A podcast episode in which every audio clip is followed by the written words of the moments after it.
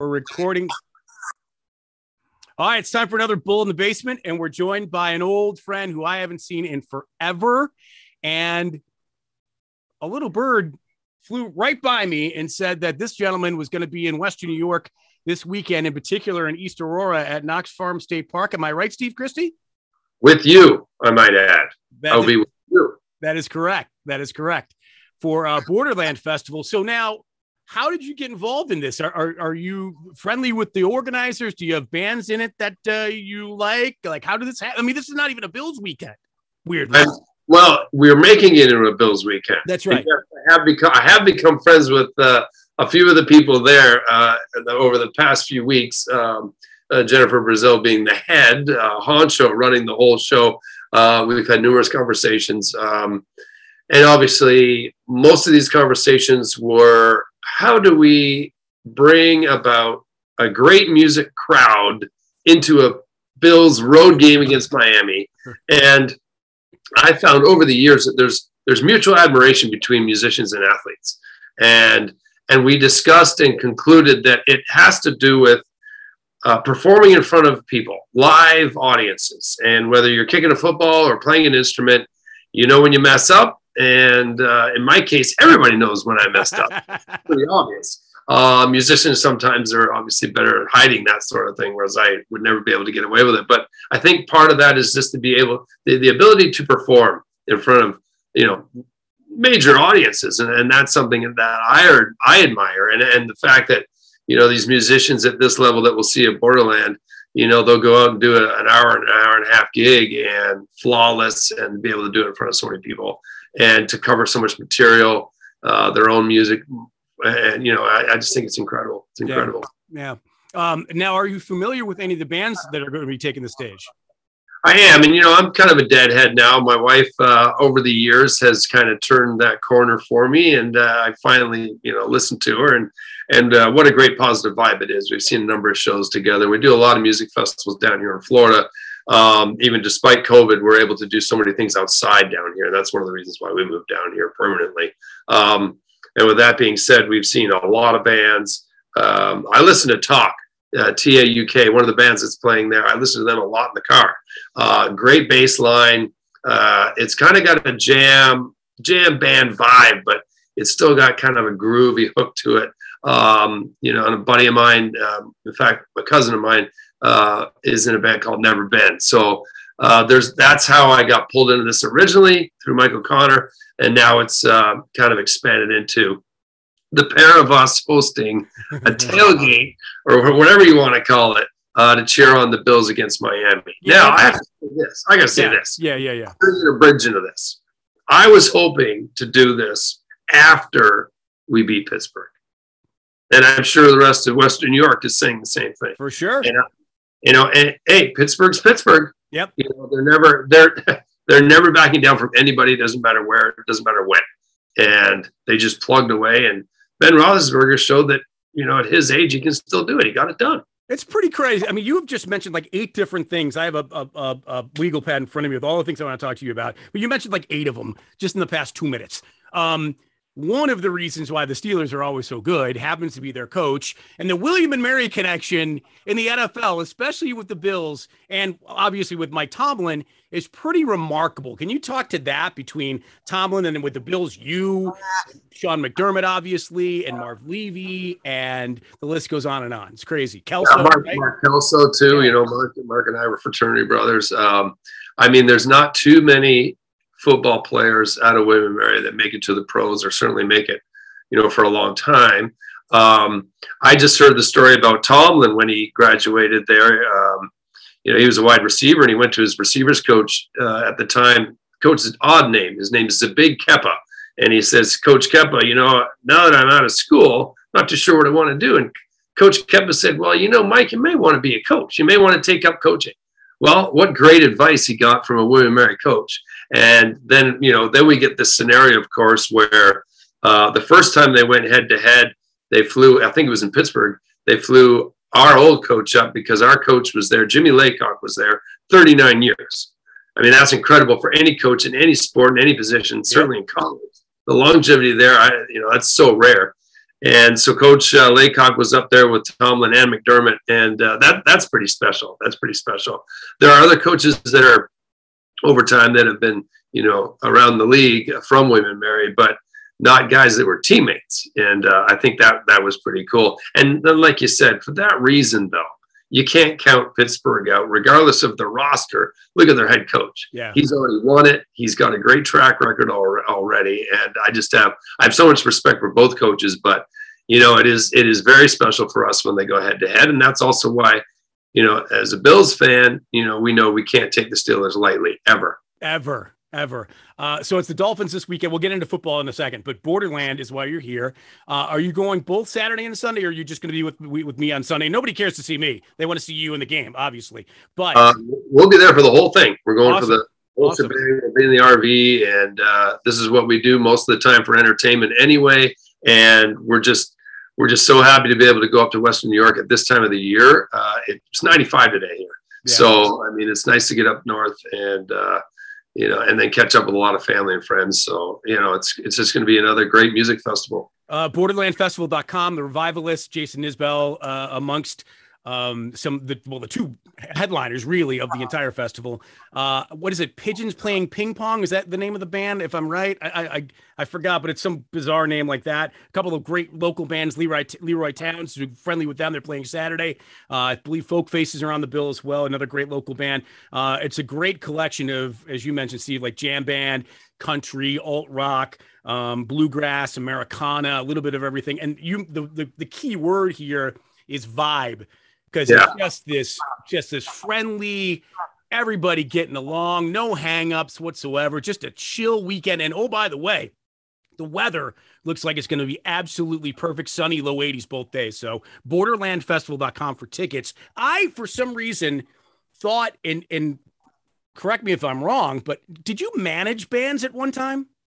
I did for a little while. I, I you know, I was helping a, a few bands out, and I kind of took the approach having done some research as to how other managers what their responsibilities were what their approach was how they how they did things. And i decided you know what? I'm going to i'm going to treat this as a team more of a coach kind of bring that atmosphere of look you know we're all in it together. Uh, i did my very best but um, at the end of the day i don't know i'm not saying it wasn't for me but you know at times it felt like um, you know, I, I, was a friend, and other times I felt like there was a little bit of babysitting going on. And those that know, know.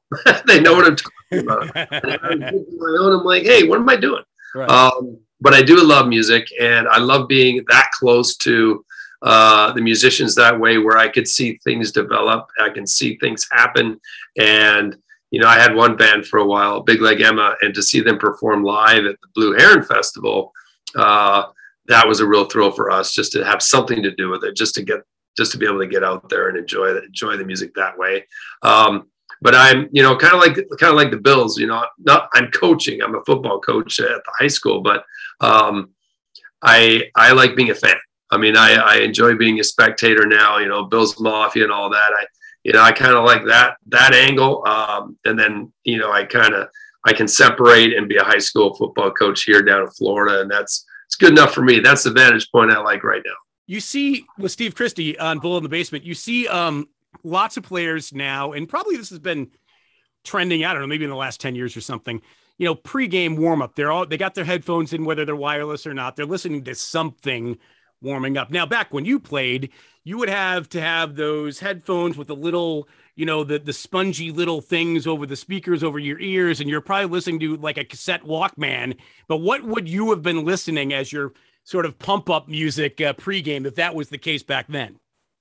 Um, i really i didn't have a whole lot. Maybe in the car you know i i you know grew i grew up uh, in oakville outside of toronto. I love the cult you know listen to the cult all the time. I i claim uh, that uh, at one point that i was the one that brought the cult band, like the music itself, to William and Mary because they were in REM and that sort of thing at the time, which was also very cool. But I'm like, here, check these guys out. the frat, the frat ate it up. But um, you know, everything, uh, you know, everything like in that in that genre too, even bagpipe music. I mean, whatever would get me going. Um, but once I got to the stadium, I was, you know, I, my routine was, and I wasn't that superstitious. uh, but I'd always read the game day magazine. You know, I kind of see who we're playing, you know, who's on there. You, know, you waited. Till, wait, wait, wait, wait. You waited till Sunday at ten o'clock in the morning to find out who you were playing. Yeah, like I knew who we're playing, but it's not like I don't have to game plan anybody. I knew who the recruiters were. I knew that, you know, if they were if they had a decent rush on one side or the other, fine. But I don't. Hey, kick the ball through the uprights, man. Keep it easy. That's what I, I do anyway. Hey, uh, are you are you good health wise? Everything's good with you? Yeah, pretty good. Awesome. Uh, had a little cancer scare uh, a few years back, but um, yeah, I've uh, changed my diet and uh, changed a few habits along the way. And now that I'm almost 54, I think um, you. I hate to say it, but you uh, you wisen up with age. No, not necessarily 100. percent um, There's still there's still a kid in here somewhere, but uh, yeah, I mean it's.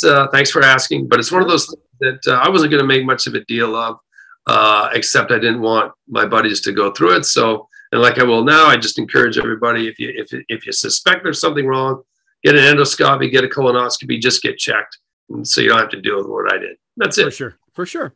Um, have you you mentioned uh, Oakville, uh, in Toronto? You, you know where you grew up. Have you been able to get to Canada at all?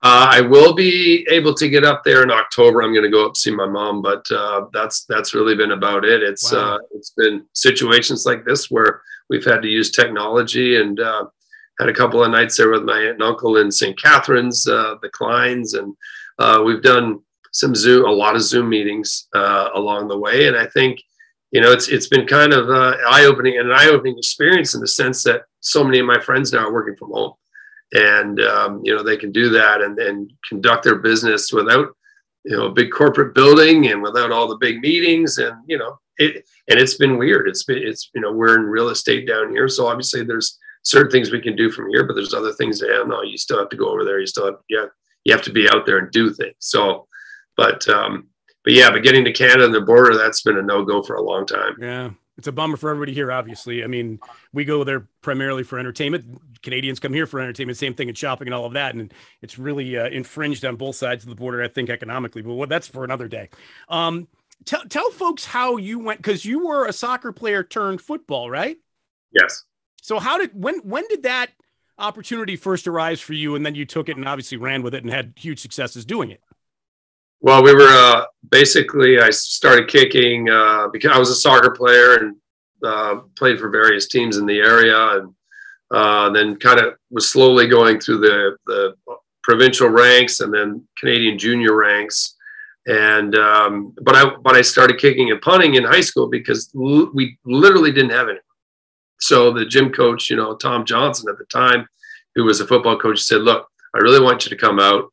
Um, we need a kicker we have a punter. This is my junior year. He says, We have a punter, but we need somebody to kick. And my parents finally signed the waiver saying that you can only practice once a week. You can only kick. I don't want you to do anything else because I had soccer practice every other night or games or whatever. So, long story short, uh, my senior year, I kicked and punted. And I get a call from uh, another soccer coach just outside of Hamilton, Bill Watson, who went to William Mary. And he says, Look, I need a center back.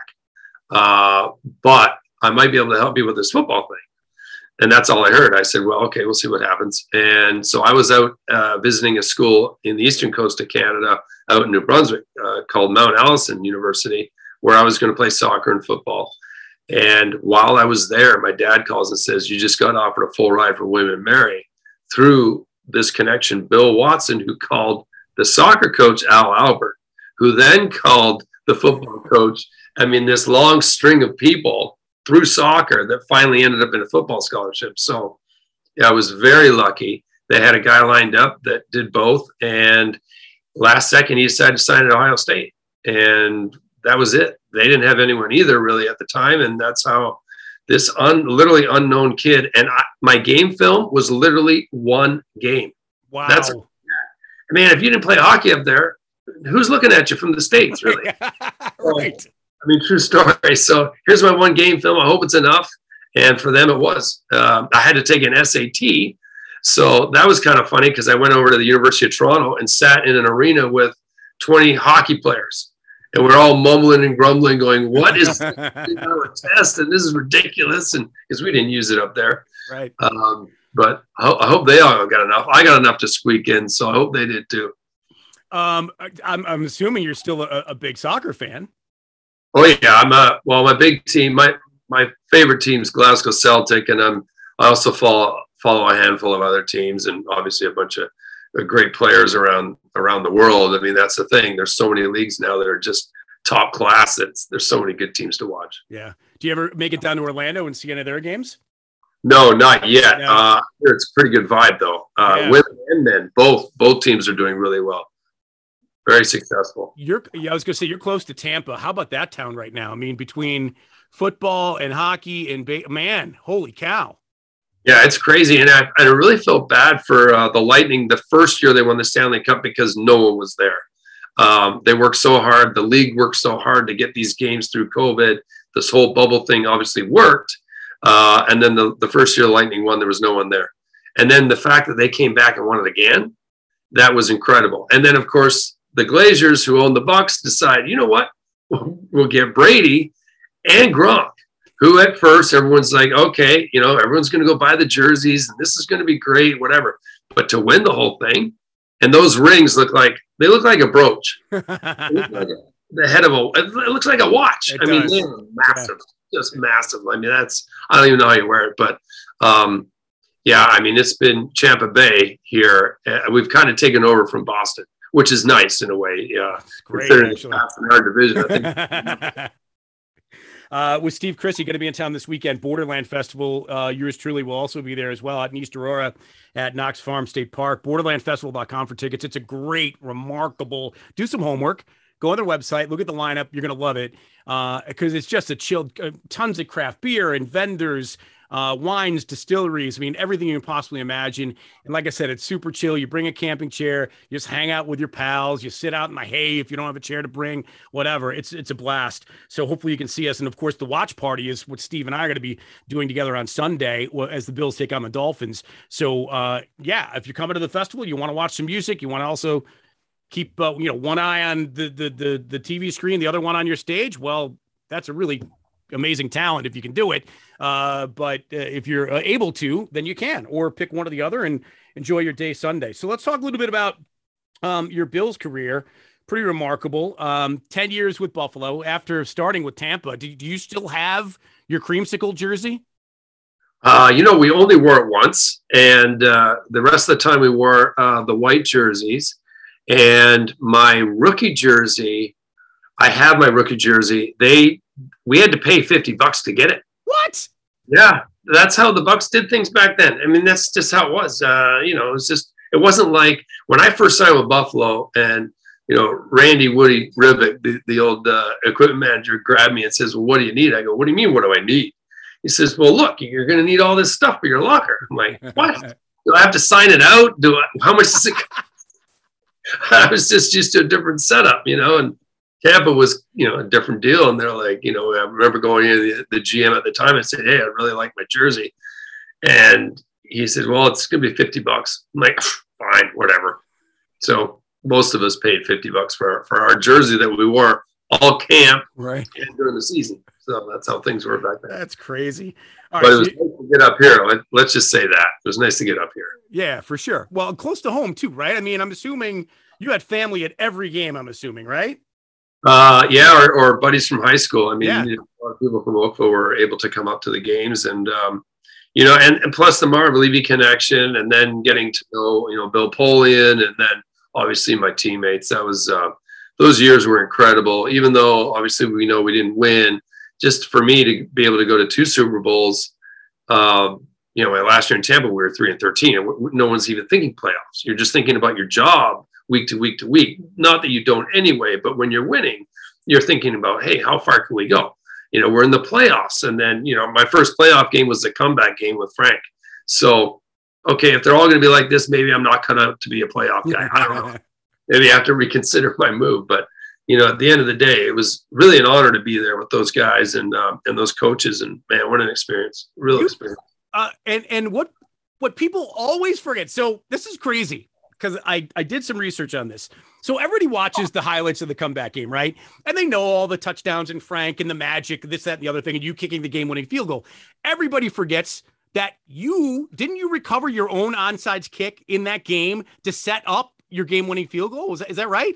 It wasn't to set up the field goal, but it, it helped get things turned around a little bit. It, Okay. it helped change momentum a little bit. Yeah. But I have to say, I had Mark Pike on one side and Mark Maddox on the other side of me, and they sort of spearheaded into the ball, and it was just sitting there. It's my job to go get it. And without Right. them, I wasn't going to get it. So, I mean, they really did the work, and the ball was sitting there, and I dove in there, and and I just kind of curled it underneath me, and then Tasker grabs me. He goes, "Get out of there, man! They're going to kill you!" And I'm like, "What?" Like, I didn't even think about it. I didn't think about that. I was just glad I got the ball. right? And then uh, first thing I did, you know, I went over there and I flipped it to, uh, you know, I think to Woody, and, he, and he, he knew what to do. I said, "Hide this thing. You never know. You Right. never know." Right. Um, you kicked, if I'm not mistaken, in the coldest game in Bill's history, right? The Raider game when it was like 32 below, right? Were you were you were part? I think you were part of that team. I would have been 92, 93. I thought. No. Oh, maybe. I, you know what? At this point, a lot of these games uh, really roll together. I remember a really cool game against the Jets Okay. where, where we had to get a field goal at the end, and I remember coming off the field and getting in the locker room and walking into the shower, and, and uh, Frank Reich was next to me, and I and I looked down, and his feet were blue, blue. I said, Frank, you better go see the trainer, man. That's not normal. He didn't even feel his feet. Like he, Wow. that's how cold it was. Yeah. You know, and there's games like that where you, you know, especially in his position as a backup quarterback, he's not going to be standing next to the heaters like the kicker and punter. Like Chris Mohr and I, and you know, Adam Lingner, we had our little section over there by the last kicking net. We know, the heaters over by the kicking net. Of course it is. Uh, but Frank was walking around the whole game, you know, and it's just like, man, you got that's how. And I, I don't think it was minus 32, but it was definitely you know close to minus 20. yeah. That's, that's nuts. And I would marvel at Jim Kelly, like no gloves, nothing, taking that snap down after down after down. I don't know how he did it. I don't know how he did it. Well, you know what? I, Brian Moorman did this with me a couple of weeks ago, and I asked him about kicking in cold weather. I said, "Man, your foot must have killed when you kicked basically a rock in, you know, if it's zero degrees or whatever." I mean, it, it- was that he? He said he that he didn't even feel a thing. Was that true for you? Or was Yeah, it? It's so cold you don't feel anything. You're basic, basically muscle memory, and you don't. You're not feeling the contact of the ball. So that's where you're really relying on all your experience, your practice, and you know what you're used to doing. You know, it's it's a, excuse me, it's as simple as that. It's it's basically like I know I'm not going to get touch on the ball that I would normally like, so you just swing away like you normally would, and you hope that you know the ball doesn't compress either. It's frozen pretty much. Right. Well, you just hit as hard as you can and hope it gets. That's really all you can do. um, you sort of brought up psychology. Um, you know, there, there is that thing about the, you know, the lonely kicker or whatever. And back then, there was no such thing as sports psychologists like there are today. So you have a bad game aside from, you know, keeping your job and getting better the next week. Like what helped motivate you and get out of perhaps, you know, that the funk that you could potentially end up in because you were kind of flying solo unless you depended, you know, on your punter buddy to help you through it, right? Like what what helped you get through those, you know, you didn't have many, but what helped you get through some of those tougher times? Well, Chris, you know, our backup punter, uh, or sorry, our, punter, Chris Mohr, wasn't a kicker. He told me, he says, I, you know, I really can't kick. So if anything happens to you, you know, I, I don't know who's going to step in and do it. Uh, when Dougie, when Flutie was there, he could drop kick it or kick something. He was until he got there. We really didn't have anybody. And the same thing in Tampa, we didn't have anyone. But but back to the sports psychology side of it. My rookie year, uh, I hadn't missed a kick in any of the preseason games. Our first game, we went up to Detroit, and I think I, didn't miss any there. So the first time I missed in a game was at home against the LA Rams, and I missed a 32 yarder. And because I'm a rookie and nobody knows me, I got booed. I got booed by everybody. And I, I realized then and there, if I don't figure this out, then I am gone. I mean, as simple as that. Like nobody, there's no loyalty in that in that sense. I, I just got there. You know, they'll bring in the next guy. So basically, either I get a string of kicks and, and get this thing going, or I'm done. And that's basically what I told myself. I said, you know, pick yourself up. You're not going to make every kick, but what's most important is that you make the next one, and and that's how you look at it. Yeah. One kick at a time. And I know it's kind of a cliche, but it's a lot like golf. Like you don't hit every golf ball perfectly. And even Bruce DeHaven would joke, like every once in a while, I'd hit a line drive that went through, and he goes, "You know what? Next week, no one's going to care because last week it went in. They don't care. It's a line drive in the record book. It's a line drive in the record book. Don't worry about it." So you know that's kind of the attitude that we had, and especially in Buffalo, with the weather turning. You know, uh, things aren't going to get pretty. Things aren't going to get prettier. It's, it's going to get windy. It's going to get wet. It's going to get cold. And like I said, sometimes you just swing away and you hope the ball makes it there, and that's all you can do. And that's the best you can do. This is going to be kind of a weird question, and it just came to me. But obviously, you came to the Bills after Scott Norwood. Where did you come from to the Bills? Tampa to the Bills. You kicked in the sombrero where the Super Bowl was, right? Where sadly wide right happened. So I guess my question is, and and obviously his kick happened at the very end of a game, right? So was that kick 47 yards? Obviously, it's completely pressurized. It's crazy. 47 yards, grass. Was that feel? I mean, did, did that come into play at all? I mean, you had obviously you played there for two years, so he was. Uh, Scott was actually Scott really got a hold of the ball. I mean, he hit it really well. He had plenty of distance. He just didn't get that natural curve to the left. The ball just didn't take that normal hook to the left. And I, the same thing I, I tell my kickers now. It's like, man, you got to use that to your advantage. Um, and you know, it just it just didn't turn that way. And I got and I got to say this: when I signed with Buffalo, Scott was still there. So we were, you know, we kicked we kicked off and and hit field goals against each other in minicamp, and that was tough because I quickly realized how much how much the other guys really respected him, really loved him, and I was the new guy, and that was kind of hard. And then, and then I had to kind of earn that respect as the games went on. But and I'll never forget Scott's um, after the parade and the whole press conference. That was, I mean, if you want your kids to see what a pro, how a pro athlete handles diversity and, and a situation like that, arguably the toughest situation you could be in, certainly as a kicker and then to handle it the way he did, I mean, it was a class act, 110%. And all, you know, I I respect him uh, so much for that, the way he handled it, and uh, he took it on himself. I mean, that that was incredible. For sure, for sure. Um, how many tackles did you make in your career? Do you know? A lot in Tampa. a lot. Uh, not so many in Buffalo. Um, now, when a kicker makes a tackle, a lot of the times it's a kicker's fault because you know you didn't get enough hang time or you didn't put it where where you're supposed to especially if you know say for example it's a right corner kick and your coverage is designed to close everybody in in that corner and you kick it in the middle or you kick you, you know you, you shank it whatever. Uh, so that that's your fault. That's your problem. You better take care of it. And other times it's just you know you know, not in Buffalo, but with other teams I've been on, you get guys that are on special teams that were starters at big schools and they want to be, you know, the starting safety or linebacker or whatever, and they're on special teams and they don't want to be on special teams. and that's when you're making tackles again. So that happened quite a bit, a few times, you know, with, you know, different teams, of course. So take me through the mindset of you having to make a tackle. Was it OS, I got to make a tackle? Ah! there is that split second of panic yeah. where you got to figure out, first of all, I I ran a four eight on a good day. Most of those guys are four two, four three, you know, four four on a bad day for them. So I once you kind of see, you know, the clouds break and you see this guy coming through, then you have to quickly decide: can I at least pin him down on the sideline? Can I get an angle to get him out, or can I get him pushed back into play where I've got help, or you know, make a complete disaster of it, which I've done a few times where it's just like it looked like I gave him a high five, like he was that bad.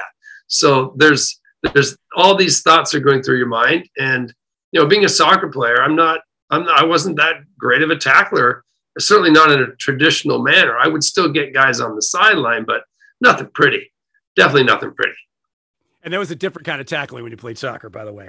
Yeah, uh, you'd probably get flagged if you tried to do that in the NFL. My, that's just my guess. Um, what was it like for you and and I think I know what the locker room was set up like when you were there. Basically, it was special teams. And were you next to the quarterbacks in the locker room in the stadium? Uh, I, let's see. Uh, BB, Metzelaars, Chris Mohr, of course, Tasker, um, trying to think. Of course, every year you'd have the odd change, right? Yeah. That's part of, the, part of the business. But at that time, and then well, they had Jim, and I'm trying to think Andre. Like I don't know. It seemed uh, we seemed pretty much stuck with the offense. Okay. I guess you could say, yeah. Okay. So I guess my question is, what was it like watching? I mean, it was probably pretty rare that you were the guy that reporters were in front of. I'm guessing. Most of the time, they were in front of Jim or Andre or Thurman or Bruce or whoever. What was it like watching those guys? And were you at the time conscious of how good they were? That they were these all-time Hall of Fame greats? I yeah, I knew the first first day at minicamp. I knew. I knew before that. Just watching the Super Bowls and Yeah. uh, yeah, again, regardless of the result, the fact that they had already gone to two, and you know, just just how these guys they had that swagger about them. You know, they had that confidence that every Sunday they're going to make somebody pay for something. Uh, Thurman had this attitude about him. He had that edge about him, and I think they all did. Um, and then they just had this natural God-given ability. They had this talent, and they had the right uh, mental approach to take advantage of. And um, you know, they on Sunday it was just a different deal. I mean, you just knew that you were with guys at a different level. I mean, really, that's that's how I would put it. Just a different level, different caliber of athlete. And so my takeaway from that statement is that they on game day were at a completely different level from what they were during the week.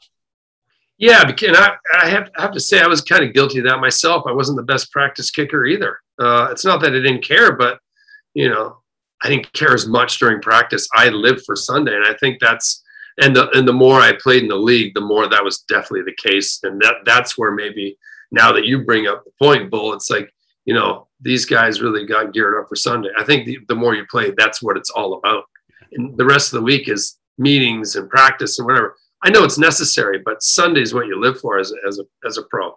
And then coming out of the locker room in Buffalo, that's it, man. I mean, that is it. As a pro athlete, it's other than maybe the World Cup or the European Cup or whatever. man. There's, there, you know, there's so many games out there that are you know special situations, but every Sunday coming out of out of the locker room in Buffalo was was pretty sweet. So let me ask you this, because it's been brought up a lot in over the last two days. The fact that there are now fans in the stands, and it was a big sellout, and people, you know, sold out now Highmark Stadium for the first time in two years, yada yada yada, and we lost. And some people are claiming or putting it out there anyway that maybe the Bills were better last year because they played in front of nobody, and that the fact that the crowd is there, maybe they made them nervous. Josh, in particular, made them nervous. They were used to it. Um, what do you think about that when you when you hear that? I've heard some hockey players. Uh, I think a couple of Lightning guys said that at one point where uh, they felt more pressure playing at home at times, Wow. and maybe maybe there's some truth to that, especially when you know Bills fans are you know they yeah there's crazy fans around the league, but Bills fans are Bills fans. That's a different category, and to have them all back in the stands and all the hype, all the hype taking off from basically the Kansas City game last year Yep. and what happened in the Super Bowl. And and I think in a sense, for me, the fact that Tampa shut Kansas City down, I'm like, hey, it, we can do that too. So you kind of springboard this into, you know, Allen getting better. Everybody's getting better. We're going to gel. We're going to be better, better, better, better, better. A lot of hype. A lot of hype. And then when the guys come out and the fans are going, um, yeah, there's still a game to play. And I'm not saying that's what happened, but mentally, it is a different scenario than when you're coming out there and it's seagulls. You know, it I, that had to be bizarre for them. Well, yeah, But it's I like, guess- it's like a scrimmage, like a practice game almost, right? I mean, Exactly. Yeah. And then on Monday, you're getting your paycheck and you're like, oh, yeah, we played yesterday. That had to be bizarre. Just weird, right? right. And then you have fans in the stands. And, and uh, in a sense, I think reality kicked in for a lot of guys. And, and, uh, and this is why the Miami game is now massive because they've been building and building and building. And we go to the Miami game every year. So when the Bills come down, there's that whole section of the parking lot that's the royal blue, right? And then speckles of teal everywhere right. And we've right. been running we've been running Miami for a number of years. but, but you'll know you'll notice that you know the last last year games are getting closer and Miami's getting better. They're getting better. And now, you know, they're doing really well. And I think New England has a new quarterback. So that's playing well. So I mean, this game is massive for us. Not only get on track, but it's division. Yeah, for sure. Um, what do you what do you like all encompassing about the 2021 Bills? Well, I think I think with Sean McDermott leading the way, we're going to learn from Sunday, take advantage of it, learn from it. And I was, you know, hey, get mad, get ticked off a little bit about this. We expected to win that game. The fans expected to win the game. I'm sure everybody, you know, that you know that's affiliated with the Bills expected to win. We didn't get it, and so fine. Take that edge about you. Take that disappointment and lay it on Miami what a better team to play. Yeah. You know, they're yeah. disappointing loss. Let's bring it to them. Yeah. You know, let's bring it to them.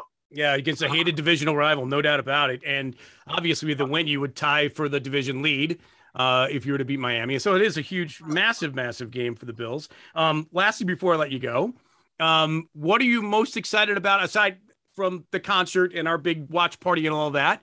What are you most excited about seeing or doing when you come back uh, to Western New York this weekend?